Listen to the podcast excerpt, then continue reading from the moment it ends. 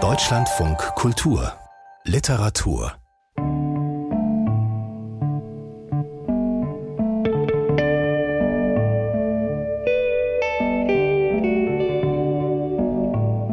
Keine Angst vor Tabus. Niederlande und Flandern. Gastland der Leipziger Buchmesse zweitausendvierundzwanzig. Von Eva Karnowski.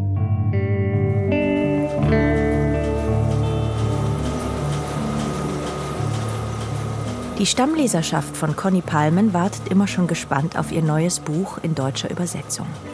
Palmen ist eine der wenigen niederländischsprachigen Autorinnen und Autoren, die auf dem deutschen Buchmarkt fest etabliert sind. Neben Hermann Koch, Leon de Winter oder Martin Etard. Neue, junge Schriftstellerinnen und Schriftsteller aus den Niederlanden oder der belgischen Region Flandern haben es deutlich schwerer, auf den deutschen Markt zu kommen. Einen Debütroman zu übersetzen, ist ein finanzielles Wagnis. Zum Glück gibt es Veranstaltungen wie die Leipziger Buchmesse, sagt Mireille Beermann vom Staatlichen Niederländischen Literaturfonds, der sich die Förderung der niederländischsprachigen Literatur im Ausland auf die Fahnen geschrieben hat. Beermann ist für Alles außer Flach verantwortlich, den Gastlandauftritt der Niederlande und Flanderns auf der diesjährigen Leipziger Buchmesse. Das ist wirklich eine Neuerscheinungenmesse. Und diese gesamte Attention für Neuerscheinungen, für neue Autoren. Was passiert eigentlich jetzt dort in, in den Niederlanden und Flandern? Die neuen Autoren, womit beschäftigen sie sich? Das ist wirklich typisch Leipziger Buchmesse. Wir haben auch Klassiker und ältere Autoren. Die Attention ist vornehmlich gerichtet auf die jüngere Gruppe. Ganz bewusst präsentiert Alles außer Flach vorrangig Schriftstellerinnen und Schriftsteller, die nach dem niederländisch-flämischen Gastlandauftritt auf der Frankfurter Buchmesse zweitausendsechzehn zu schreiben begonnen haben. Nicht nur Übersetzungshilfen der beiden Gastländer motivieren die deutschen Verlage, sich für neue Stimmen und Debüts einzusetzen, die Leipziger Buchmesse sorgt auch für zusätzliche Werbung. Margot Dijkgraaf ist eine der zwei Kuratorinnen des niederländisch-flämischen Gastlandprogramms. Die Niederlande und Flandern treten gemeinsam an, denn aufgrund der gemeinsamen Sprache bilden sie einen Buchmarkt. Es gibt natürlich die großen äh, Themen Liebe und Tod, die immer da sind.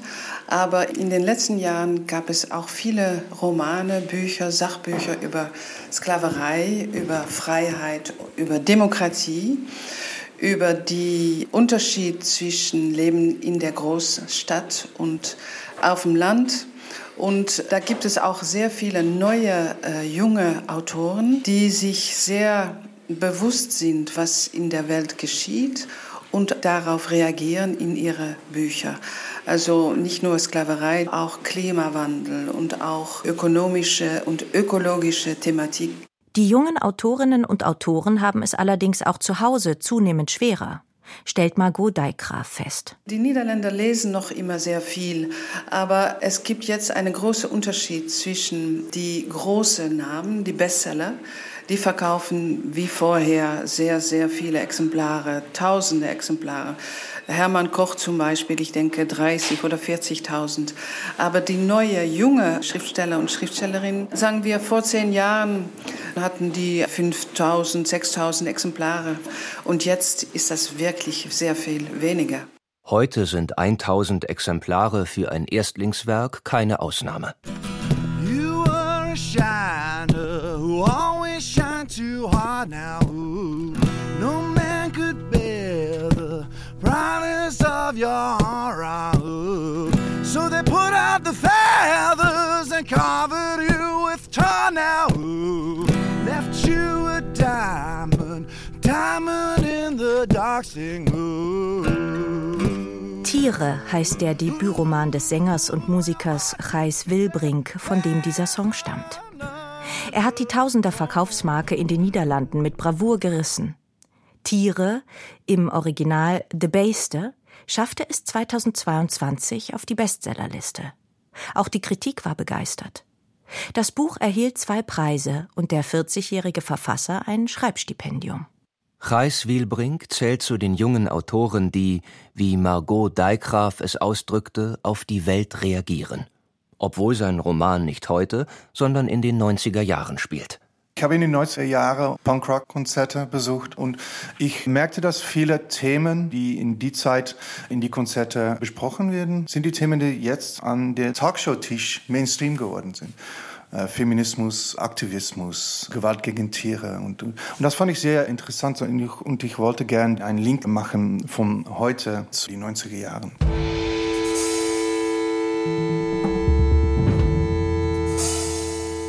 Wilbrinks Protagonistin Isa Keller ist achtzehn Jahre alt. Ihre vom Leben enttäuschte Mutter Maureen hockt kettenrauchend auf dem Sofa, wenn sie nicht gerade einen griesgrämigen Alten betreut, um die Familie zu ernähren. Isas heißgeliebter Vater Tom ist arbeitsunfähig und verbringt die meiste Zeit im Bett. Er hat bei einem Motorradunfall in seiner Jugend ein Bein verloren. Und dann ist da noch Isas Patenonkel Charles, der ebenfalls auf dem Hof lebt und dort Nerze züchtet. Als Kind hat sie ihn bewundert.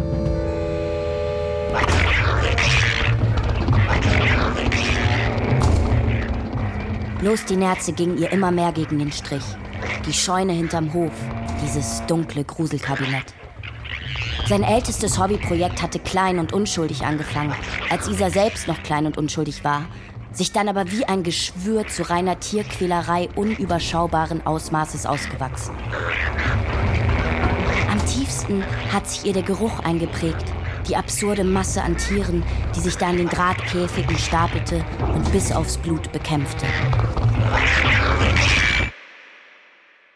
Isa liebt Punkrock-Konzerte und findet Malerei cool, vor allem Vincent van Gogh. Dessen Bilder helfen ihr, die Zustände auf dem Hof zu vergessen. Ich glaube, jeder gute Roman hat einen Kontrast. Es war ein schönes Kontrast mit ihrer Liebe für Punkrock. Und ich war im Kröller-Müller-Museum.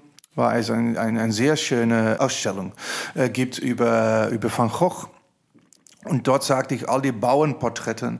Und das war die perfekte Weise für Isa, um Schönheit zu finden.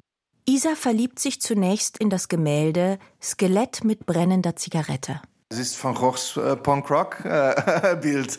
Äh, äh, es gibt äh, heutzutage auch äh, junge Leute, junge alternative Leute, die ein T-Shirt mit dieses Bild haben. So, das war perfekt für Isa, um, um als, als erste äh, mal mit Kunst konfrontiert zu werden.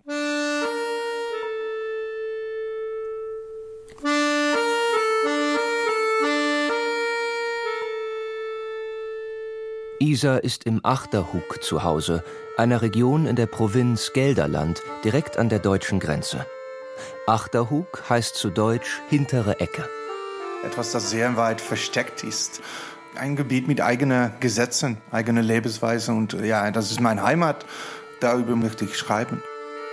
Isa schafft es, dem Provinzmief und der Familie zu entkommen. Sie geht an die Kunsthochschule in Utrecht.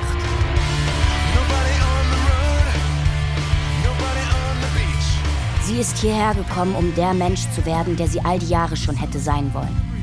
Ohne von einem Nachnamen zurückgepfiffen zu werden, der allen verrät, dass dein Vater ein Versager ist, dein Onkel ein Tiermörder und dein Großvater ein Knastbruder.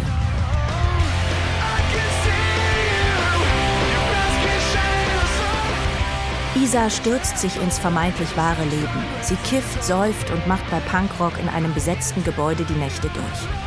Oder zieht mit ihrer neuen Freundin Erwa, einer militanten Aktivistin, und deren Clique los, um Tiere aus Transporten zu befreien.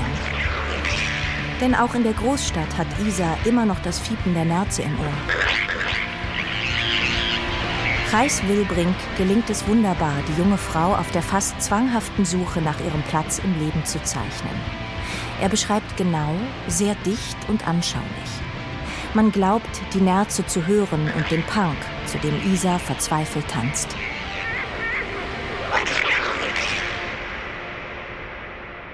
Und dann der Schock. Der Vater verschwindet. Isa kehrt in ihr verhasstes Provinznest zurück, um ihn zu suchen. Sie findet heraus, dass ihr Vater nicht immer erfolglos war und dass er sein Bein verlor, weil ihm jemand übel mitgespielt hat. Sie erfährt endlich, warum ihr Großvater im Gefängnis sitzt und wie übel der katholische Pastor Lübbelink der Familie mitgespielt hat. Wilbrink zeichnet den bigotten Mann, der jahrzehntelang jeden Fortschritt im Dorf verhinderte, mit beißendem Humor. Die Strafe Gottes erfolgt immer unmittelbar, entschieden und zielgerichtet. Aber nie so, dass seine Existenz offenbar wird.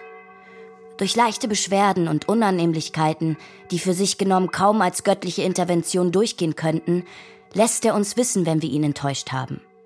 So viel war Pastor Lübbelink klar. Als Lübbelink während der Beichte vom kleinen Liewink seinen Samen über die violette Stola ergossen hatte, bekam unser Pastor einen Monat lang Reizhusten aufgebrummt.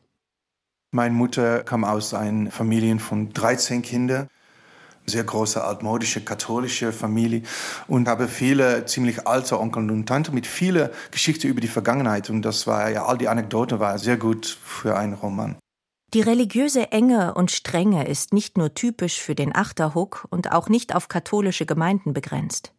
Sie findet sich überall in den Niederlanden, wie sehr anschaulich in den Romanen von Martin Etard nachzulesen ist. Im Übrigen wohnt einer von Isas Onkeln gleich jenseits der Grenze in Deutschland. Alles kommt ans Licht, was jahrzehntelang totgeschwiegen wurde. Isa lässt keinen Stein auf dem anderen, nicht in der Familie, nicht auf dem Hof und nicht im Dorf. Reis Wilbrinks beherzte Hauptfigur mit dem frechen Mundwerk wächst der Leserin ans Herz. Tiere ist ein mitreißender Roman über das Erwachsenwerden und über die Erkenntnis, dass die Herkunft zur Identität gehört, man sich nur nicht von ihr einengen lassen darf. Zudem ist Tiere ein Roman über die Anfänge der Tierschutzbewegung und das Aufwachen der Provinz. Es gibt vom ganzen Land mehr Interesse in Geschichte von Provinz. Vor zehn Jahren war keine Chance, aber jetzt ja.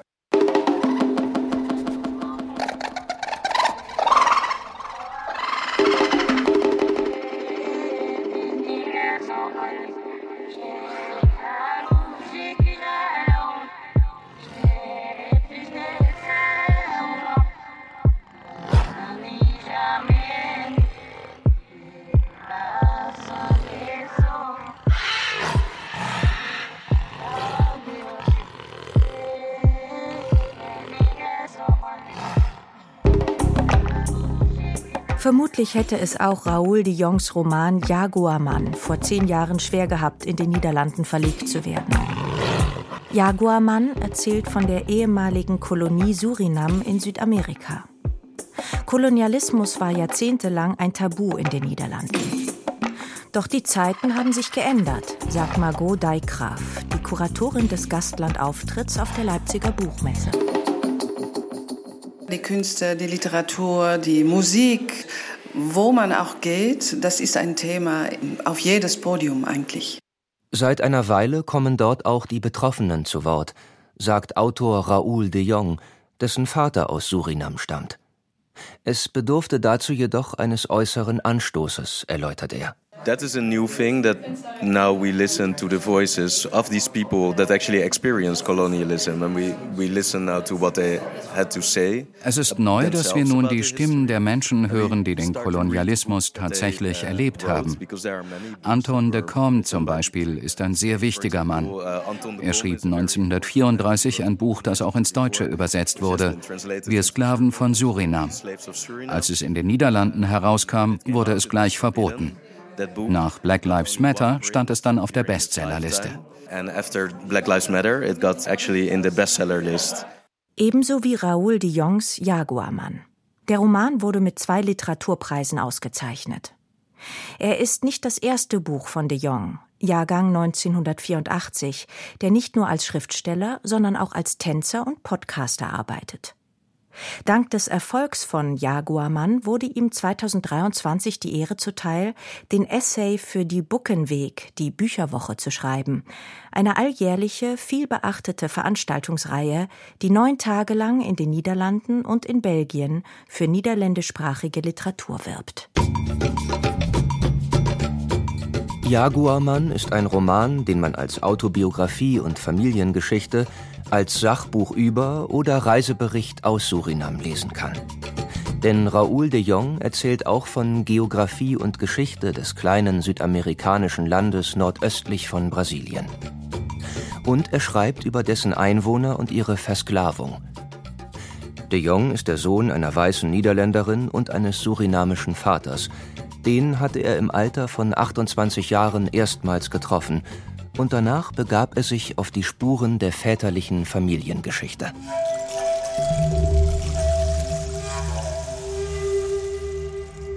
Dann beugte sich mein Vater über den Tisch, sah mich unverwandt an und sagte, Raoul, der Vater von Uroma Annie, war ein Vinti-Priester, ein Medizinmann. Oder vielleicht war es ihr Großvater. Seine Kräfte waren vererbbar. Sie wurden von Vater zu Sohn weitergegeben. Er konnte sich mit teuflischen Kräften in einen Tigri, einen Jaguar, verwandeln.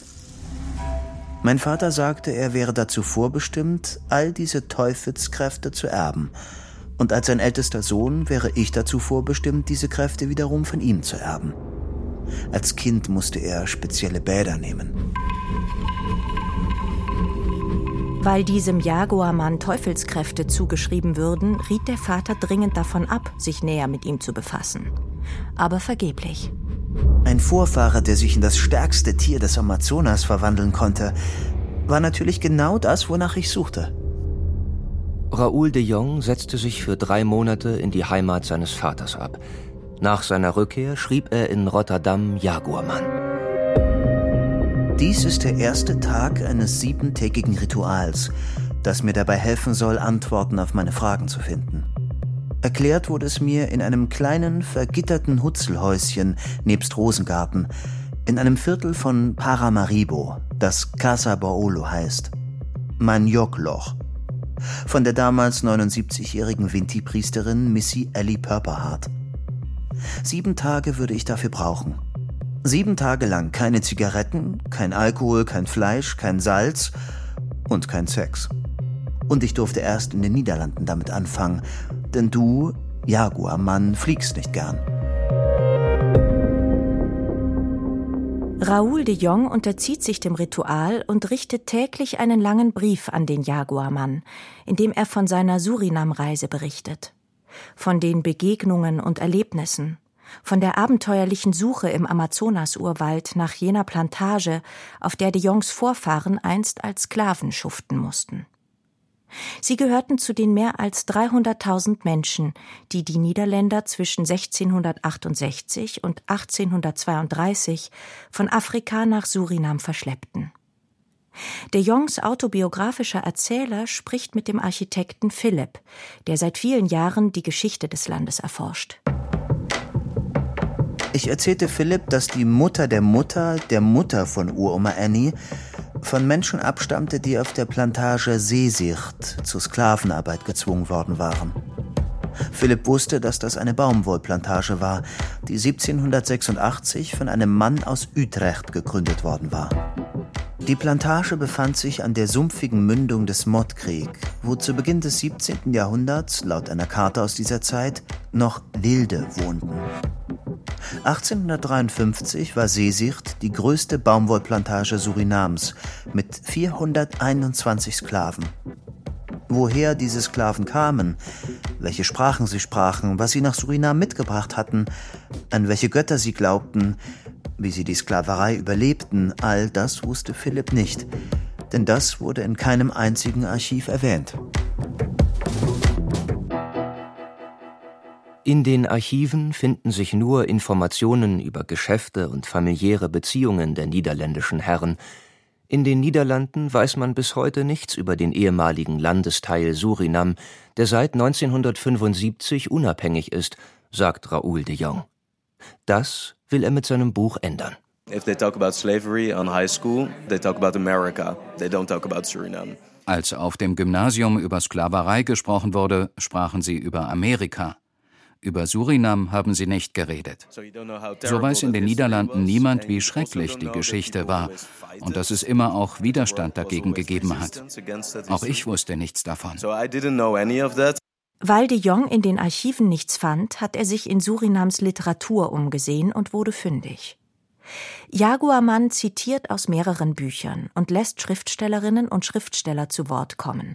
Erstmals in den Niederlanden. Gezeichnet hat er sie auch für sein Buch. Raoul de Jong schreibt mit viel Humor und Selbstironie und spannend. Wird er die Farm seiner Vorfahren finden? Was trifft er dort an? Schafft er es, mehr über den Urahn herauszufinden, den der Vater Jaguarman nennt? Wer lebhaft geschriebene Reiseberichte liebt oder etwas über Surinam erfahren will, wird das Buch mögen. Wer exotische Familiengeschichten schätzt, ebenfalls. Trotzdem war es nicht leicht, einen deutschsprachigen Verlag für den Bestseller Jaguarman zu finden, ist aus dem niederländischen Literaturfonds zu hören.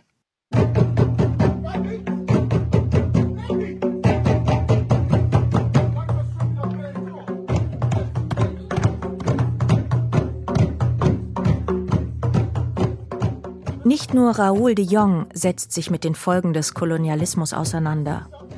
Trophäe, das erste ins Deutsche übersetzte Buch von Chaya Srutas, spielt im heutigen Afrika. Für Srutas richtet der Neokolonialismus kaum weniger Schaden an als der Kolonialismus. Die Länder Afrikas sind wirtschaftlich nach wie vor abhängig von den Industriestaaten, mit fatalen Folgen. Chaya Srutas stammt aus der belgischen Region Flandern. Sie hatte sich dort bereits einen Namen als Autorin von Theaterstücken, Opernlibretti, einem Reisebuch und drei Romanen gemacht, als zwanzig zwanzig Trophäe erschien. Belgische und niederländische Kritikerinnen und Kritiker gerieten ins Schwärmen, faszinierend, verstörend, machiavellistisch. So viel Lob ließ aufhorchen, Trophäe wird in neun Sprachen übersetzt. Srutas war noch nie in Afrika. Und eigentlich ist das vielleicht auch nicht so schlecht, weil ich bin mir nicht ganz sicher, dass ich das gleiche Buch schreiben hatten können, wann ich da gewesen war, weil ich das indigene Volk, worüber ich schreibe, eigentlich schreckliche Sachen antue. Und das wäre schwieriger gewesen, wenn ich wirklich vorher da gewesen war zum Recherchieren. Ich brauchte, glaube ich, den Abstand. Protagonist des Romans ist Hunter White, ein weißer Amerikaner, der in einem nicht genannten Land Afrikas auf Großwildjagd geht, im Gebiet eines ebenfalls nicht genannten indigenen Nomadenvolkes. Der Knall des Schusses zerreißt die morgendliche Stille. Obwohl er alle Muskeln seines Körpers angespannt hat, bringt der Rückschlag des schweren Jagdgewehrs Hunter aus dem Gleichgewicht. Die Kraft der Waffe schleudert seinen linken Fuß fast einen halben Meter in die Luft. Van Heeren, der neben ihm steht, lacht. Die überraschen eine immer wieder, oder? Nasty Fuckers, diese alten Doppelbüchsen, aber ein klasse Schuss. Zusammen mit Hunter geht er zum anderen Ende des Schießstandes. Hunter stellt zu seiner Zufriedenheit fest, dass er das Ziel tatsächlich perfekt getroffen hat. Genau ins Schwarze, wo jetzt ein schmales Einschussloch sichtbar ist, kaum breiter als ein kleiner Finger. Aber die Wucht der Kugel hat den dahinterliegenden Sandsack komplett aufgerissen. Aus allen Seiten rieselt roter Sand. Für diese Durchschlagskraft nimmt er die Prellung an der Schulter gern in Kauf. Das kann bald den Unterschied zwischen Leben und Tod ausmachen. Des Jägers, nicht der Beute. Van Heeren organisiert für den milliardenschweren Aktienhändler Hunter White seit Jahren extravagante Jagdausflüge.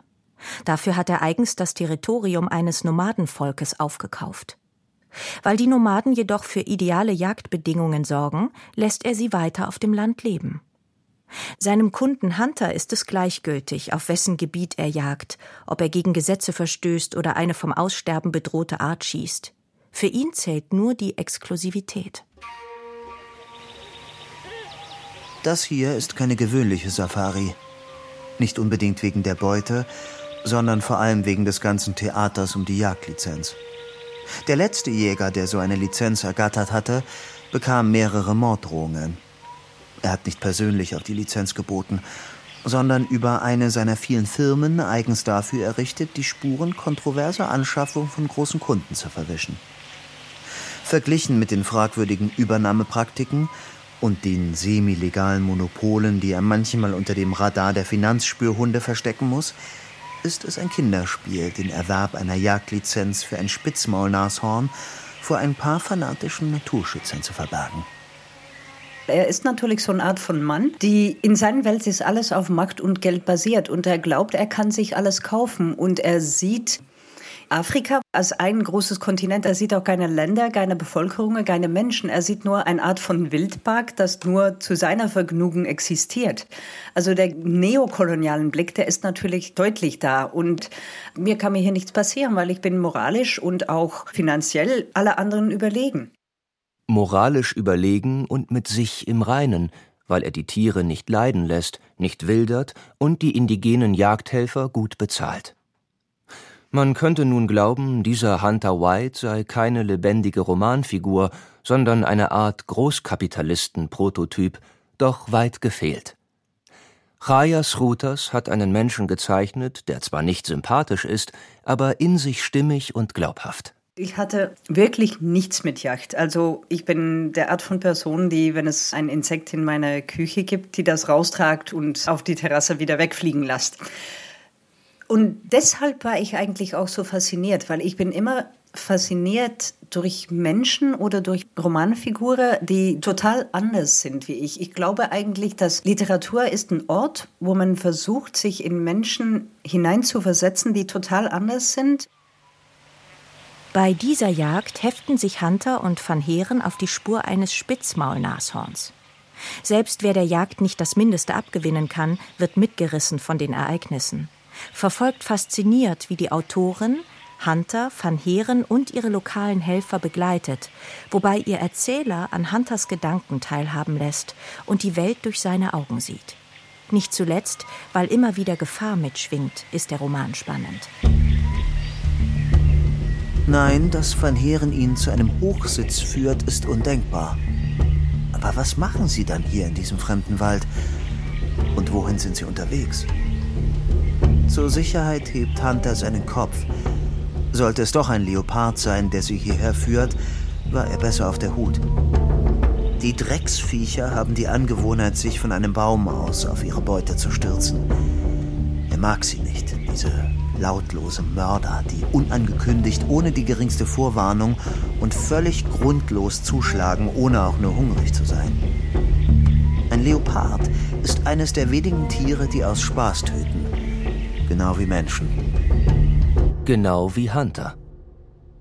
Nach der Jagd auf das Spitzmaul-Nashorn gelangen Hunter, Van Heeren und die Helfer in das Dorf des Nomadenvolkes. Eine Frau und ein Mann, die Gesichter hinter Masken verborgen, machen dem Jäger ein unglaubliches Angebot.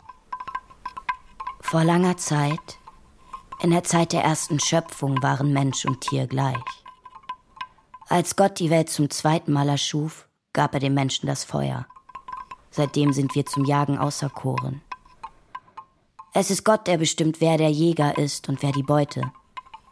Aber ohne den einen kann das andere nicht existieren.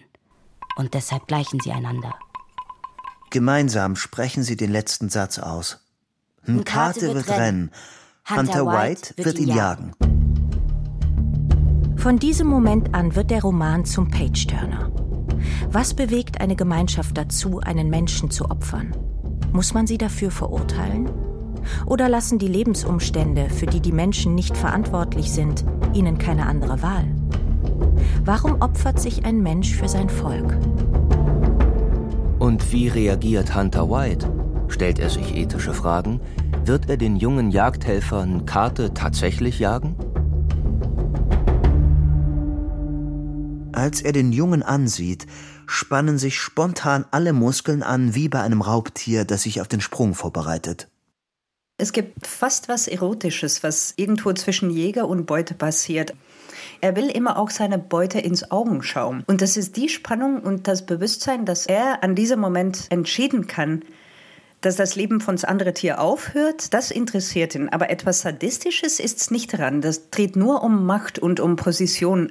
Der Gastlandauftritt Flanderns und der Niederlande auf der Leipziger Buchmesse präsentiert sich mit vielen guten Romanen. Chaya Srutas Buch Trophäe allerdings ist ein besonderes Highlight.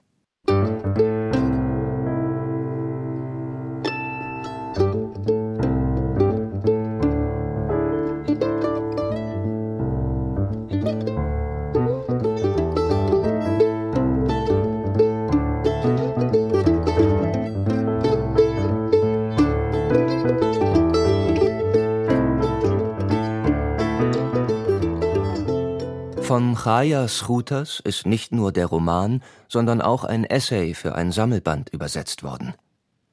»Optimistische Wut behebt den Sexismus in der Literatur«, lautet dessen kämpferischer Titel.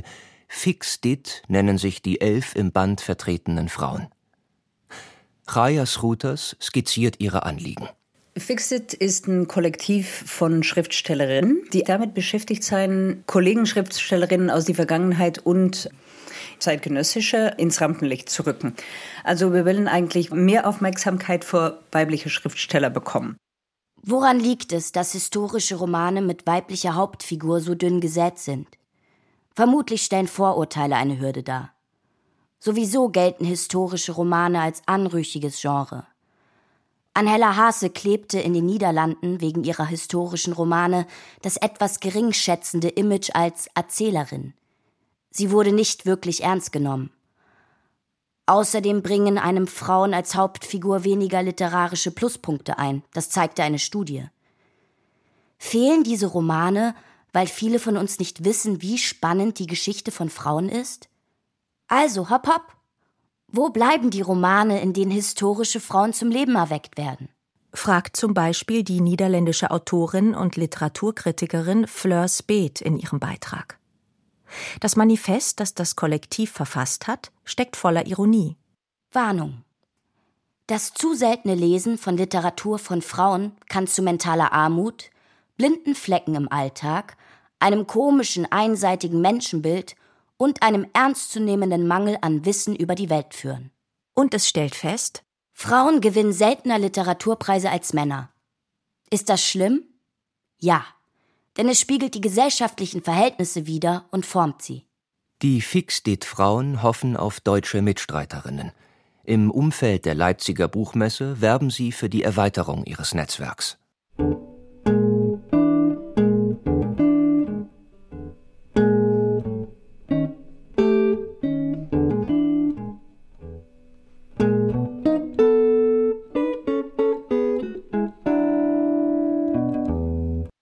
Wer in Deutschland an niederländische Schriftstellerinnen denkt, dem fällt sofort Conny Palmen ein. Die Erfolgsautorin macht nicht mit bei Fixedit. Ich gehöre nicht zu Bewegungen. Fixedit ist, dass man die Geschichte ändern will, dass man etwas tun will für vergessene Schriftstellerinnen. Das ist gut. Das ist nicht, was ich tue, aber wenn es nötig ist, warum nicht? Nur kenne sie keine vergessenen Schriftstellerinnen, fügt Conny Palmen noch an. Auch sie wird zur Buchmesse einen Essayband vorlegen. Vor allem Frauen, persönliche Essays, stellt sechs Schriftstellerinnen, einen Schriftsteller und eine in einem Popsong besungene fiktive Figur vor. Weil die alle so gut sind, weil die alle etwas haben, was ich sehr bewundere. Ich habe all diese Frauen unter einzigen Mann charakterisiert.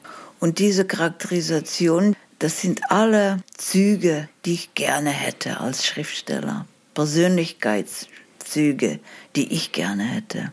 Also eine gewisse Gnadenlosheit, Autonomie, Intimität, das Vermögen, sehr persönlich zu schreiben, ohne dass man nur autobiografisch schreibt. Das Vermögen sehr, äh, eine große Intimität zu kreieren mit einem Leser.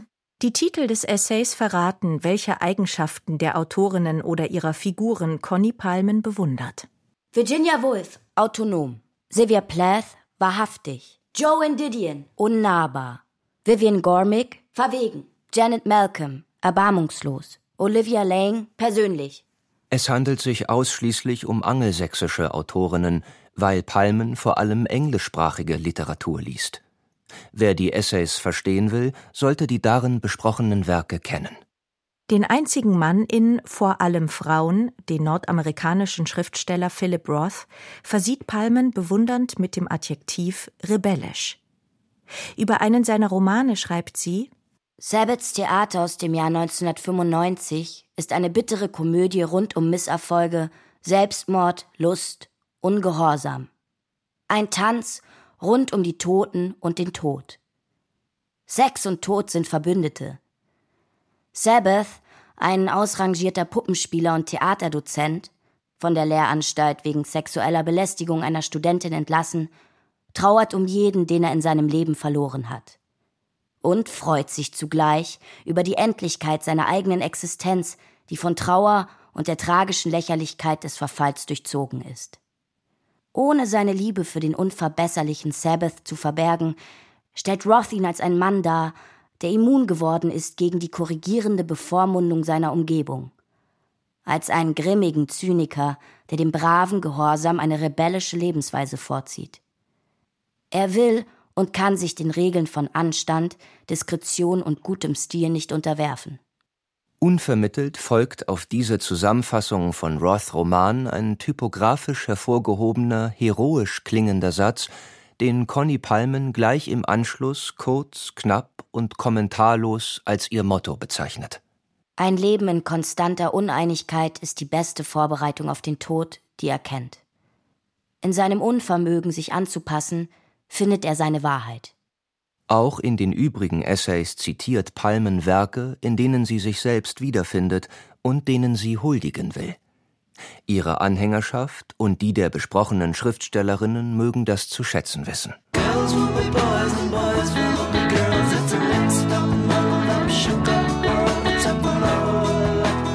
Lola, die The Kings besingen, widmet Conny Palmen ebenfalls einen Essay.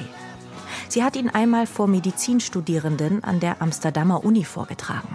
Girls will be boys and boys will be girls. It's a mixed up. Es war eigentlich von Ray Davies, der diesen Song geschrieben hat. War es ziemlich visionär, um zu sehen, dass Männer und Frauen sich ändern würden, dass sie nahe aneinander herankommen würden. Girls will be boys and boys will be girls. Was einmal resigniert als verhängnisvolle, zufällige und freiwillige Fügung akzeptiert und erfahren wurde, muss nicht länger passiv ertragen werden. Gott hat die Regie der Schöpfung aus der Hand gegeben und es uns überlassen, das Beste daraus zu machen. Uns unserer Herkunft und unserem Geburtsland zu entziehen, unserem Geschlecht und Gender. Diese Freiheit ist allerdings auf wenige reiche und demokratische Länder beschränkt. Liest man ihren Essay, könnte man glauben, eine Geschlechtsumwandlung sei kein tiefgreifender Eingriff, sondern eine Kleinigkeit. Es drängt sich der Eindruck auf, als sei das Buch eilig für den Leipziger Gastlandauftritt zusammengestellt worden. Denn auch beim letzten Essay handelt es sich um einen Vortrag. Er befasst sich mit Sylvia Plath und ihrem Ehemann Ted Hughes, über den Conny Palmen bereits zweitausendfünfzehn den wunderbaren Roman »Du sagst es« veröffentlicht hat.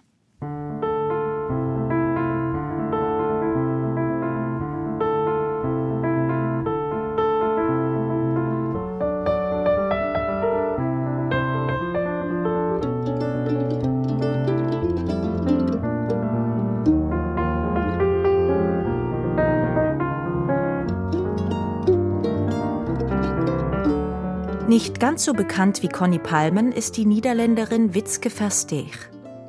Ihr Roman Boy, über die Trauer einer Mutter nach dem Tod ihres afrikanischen Adoptivsohnes, erschien zweitausendsechzehn zum Gastlandauftritt Flanderns und der Niederlande auf der Frankfurter Buchmesse und wurde von der Kritik sehr gut aufgenommen. Die vierzigjährige Schriftstellerin und Journalistin hat für ihren zweiten Roman Die goldene Stunde ein aktuelles Thema aufgegriffen. Die Beziehungen zwischen Geflüchteten und Menschen, die ihnen helfen. Sie nimmt dabei kein Blatt vor den Mund. Hilfe ist nicht immer selbstlos.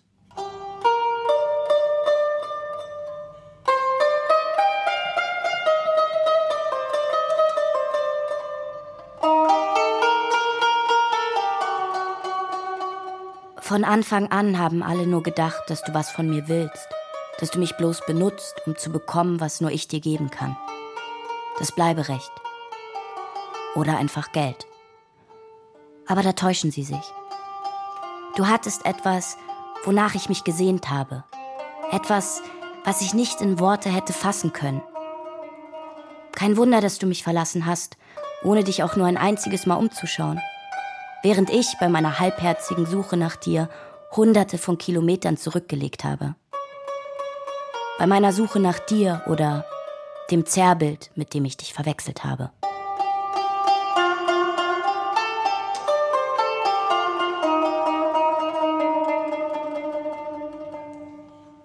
Das geht der Sozialarbeiterin Mari durch den Kopf, während sie auf den Spuren ihres ehemaligen Geliebten namens Ahmad durch ein ungenanntes, von Krieg und Diktatur gezeichnetes Land im Nahen Osten reist. Ahmad lebte als Geflüchteter in den Niederlanden, Mari zählte zu seiner Betreuungsgruppe. Die beiden verliebten sich und zogen zusammen, bis Ahmad Mari verließ. Er schreibt ihr, warum er sie verließ und wie er ihre Unterstützung empfunden hat. Du wolltest helfen, du schon. Aber vor allem wolltest du unbedingt diejenige sein, die hilft, die einen Schritt weiter geht als alle anderen. Da muss eine große innere Leere gewesen sein, die du versucht hast zu füllen. Wytske Versteeg zeichnet Ahmad als verbitterten Menschen, der zynisch geworden ist. Weil er oft erlebt hat, dass sich hinter der Willkommenskultur Verhaltensweisen verbargen, die bereits die Kolonialherren an den Tag gelegt haben. Sie hielten sich für überlegen und behandelten die Neuankömmlinge wie Kinder. Ein dunkler Fremder mit dem Reiz des Exotischen. Mehr waren wir nicht für euch. Jeder wünscht sich sehnlich ein Haustier, bis es anfängt zu beißen. Wer die goldene Stunde liest, stellt sich gelegentlich die ketzerische Frage, ob es Menschen aus verschiedenen Kulturen möglicherweise schwerfällt, einander zu lieben.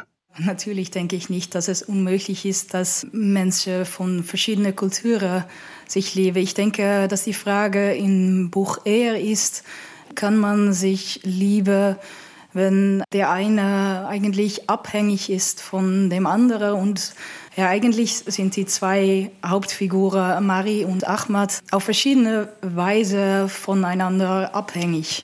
Wytske Versteeg hat selbst als Freiwillige mit Geflüchteten gearbeitet. Das war eine Inspirationsquelle, genau weil ich mich so gewundert habe über die Weise, worauf manche Freiwillige mit den Geflüchteten umgegangen sind und sie eigentlich als Kinder äh, gesehen haben.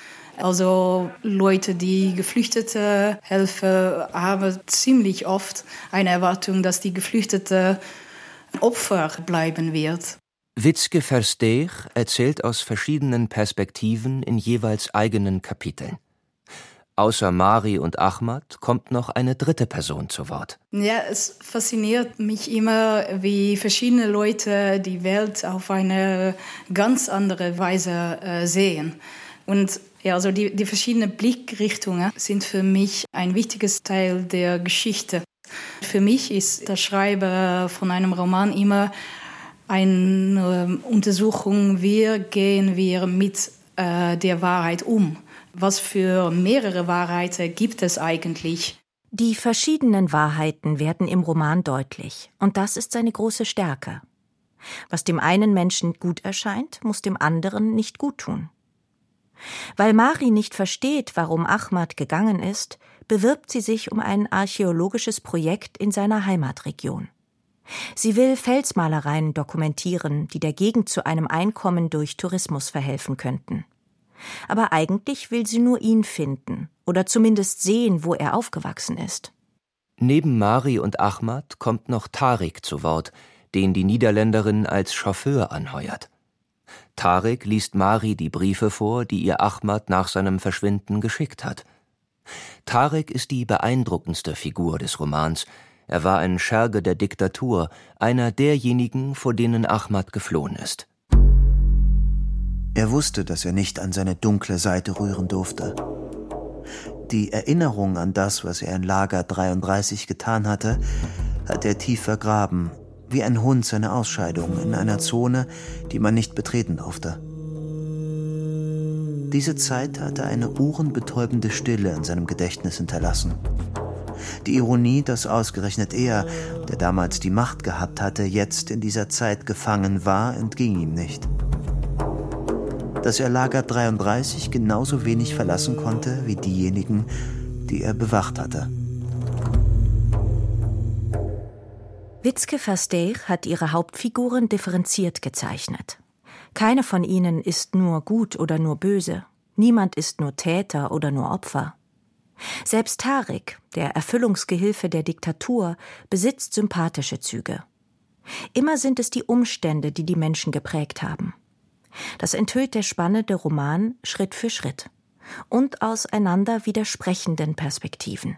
Als Gesellschaft erzählen wir sehr gerne einfache Geschichten, also das ist das Opfer und das sind die Täter. Und mit Tarik habe ich versucht zu untersuchen, wir denken alle, dass wir nie Täter werden, aber was, wenn alle Umstände uns nach dem Unmenschlichen treiben, nach einem Verbrechen, wenn die Gesellschaft sagt, das Unmenschliche ist das Gute.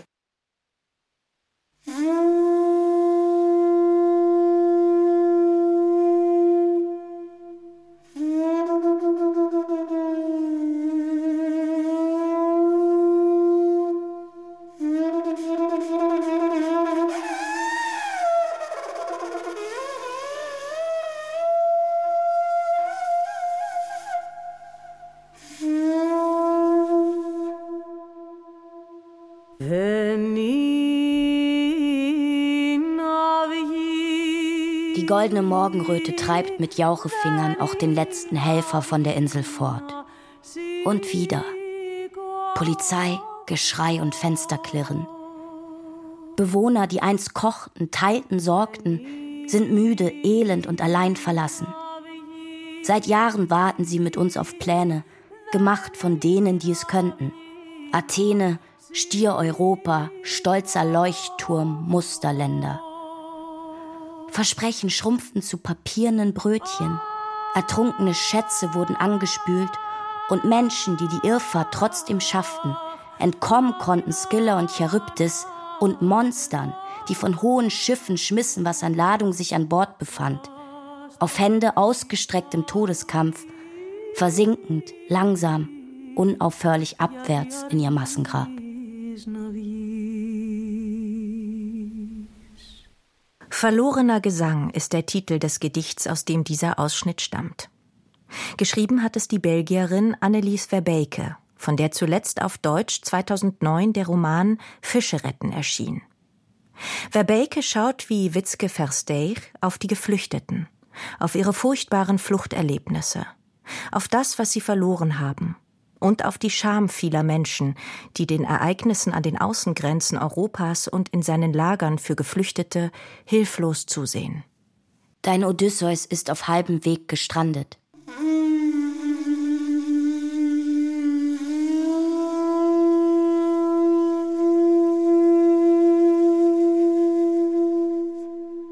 Annelies Verbekes Zeilen gehen an die Nieren.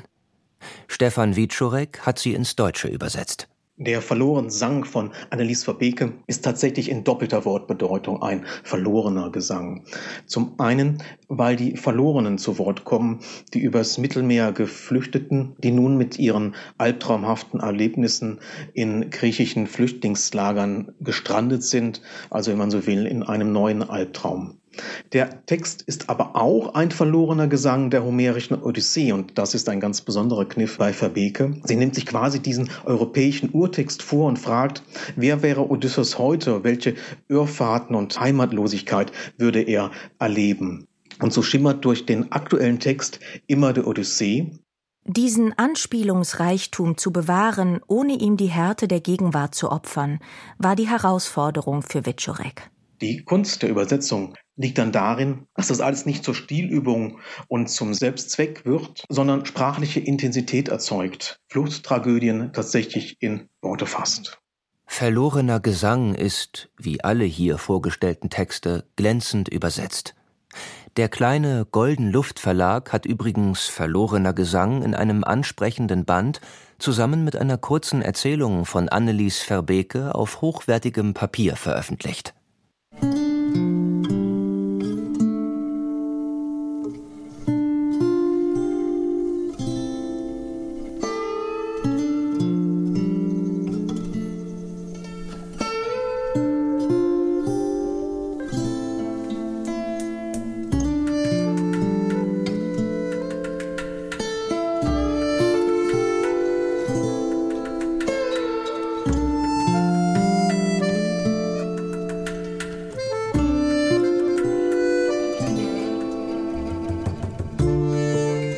In den Niederlanden und in Flandern entsteht derzeit viel politisch engagierte Lyrik wie Annelies Verbekes Verlorener Gesang. Der Flame Martin Ingels ist in Deutschland kein Unbekannter. Er hat neben Gedichten in Zeitschriften und Anthologien vor einigen Jahren ein sehr berührendes Buch veröffentlicht. In »Das einsame Begräbnis« schildert Ingels, wie er an Beerdigungen von Menschen ohne Angehörige teilnimmt und deren Lebensgeschichten rekonstruiert. Alles, was mir Sorgen macht, schreibe ich auf. Was Martin Ingels zurzeit bewegt, zeigt die erste Strophe seines Gedichts World Cup of Trees, das kürzlich in der Literatur- und Kunstzeitschrift Ostra Gehege erschien. Hochverehrtes Mitglied des Ausschusses. Hiermit reiche ich einen Vorschlag zur Schaffung eines Baummuseums ein. Das heißt konkret, auf einer Fläche in der Größe eines Fußballfeldes werden zweiundzwanzig junge Bäume in taktischer Aufstellung gepflanzt. vier, drei, drei. Elf einheimische Bäume bestreiten gegen eine Auswahl von elf internationalen Bäumen ein hundertjähriges Spiel, bei dem sie langsam aufeinander zuwachsen. Das Klima macht vielen Menschen Sorge, auch mir. Ich reflektiere über solche Themen in meiner Lyrik. Und die Idee, ein Gedicht über ein Fußballfeld zu schreiben, auf dem zweiundzwanzig Bäume gepflanzt werden, finde ich aufregend. Aber ich möchte es auch in der realen Welt umsetzen, als Kunstwerk. Das Gedicht hat die Form eines Briefes und Ironie ist sein wichtigstes Stilmittel. Für Fußball ist viel Geld da. Wir bauen Stadien in Wüsten. Aber für Regierungen ist es heute offenbar schwer, auch nur einen kleinen Wald anzulegen. Und um das Spielfeld werden die Reklametafeln der Sponsoren aufgestellt. Sind Sie ein Sponsor der Weltmeisterschaft der Bäume? Die Weltmeisterschaft der Bäume beklagt auf höchst humorvolle Art das Verschwinden der Natur und pumpt Sauerstoff in die prekäre Identitätsdebatte. Wer ist wo zu Hause? Martin Ingels glaubt, das Pflanzen eines atypischen Waldes sei die extremste Form des Widerstandes. Die Natur ist kein Wettkampf, aber der Mensch möchte nun einmal von der Seitenlinie auf das Ergebnis wetten können. Ingels hat bereits im Alter von zwanzig Jahren angefangen, Lyrik zu schreiben. Ich habe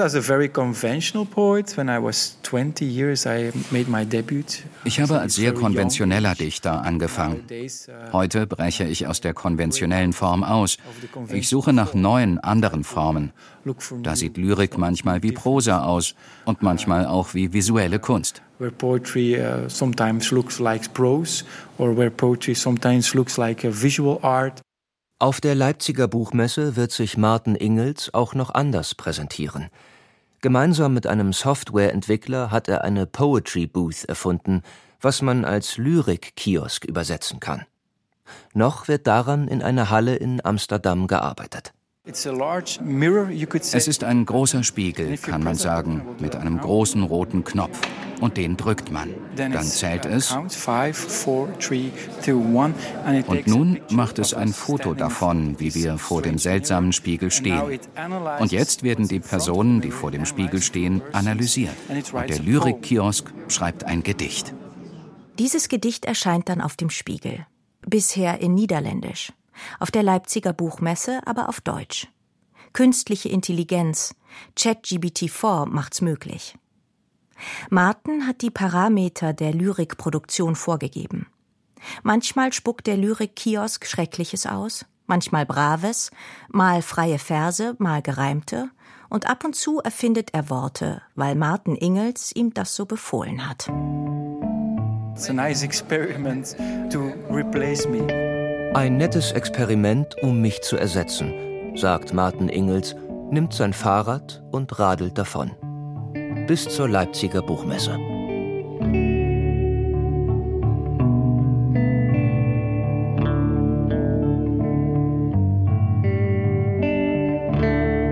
Keine Angst vor Tabus. Niederlande und Flandern. Gastland der Leipziger Buchmesse zweitausendvierundzwanzig. Von Eva Karnowski.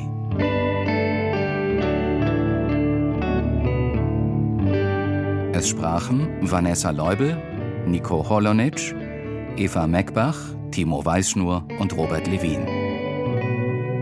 Ton Alexander Breinecke. Regie Beatrix Ackers. Redaktion Jörg Plath.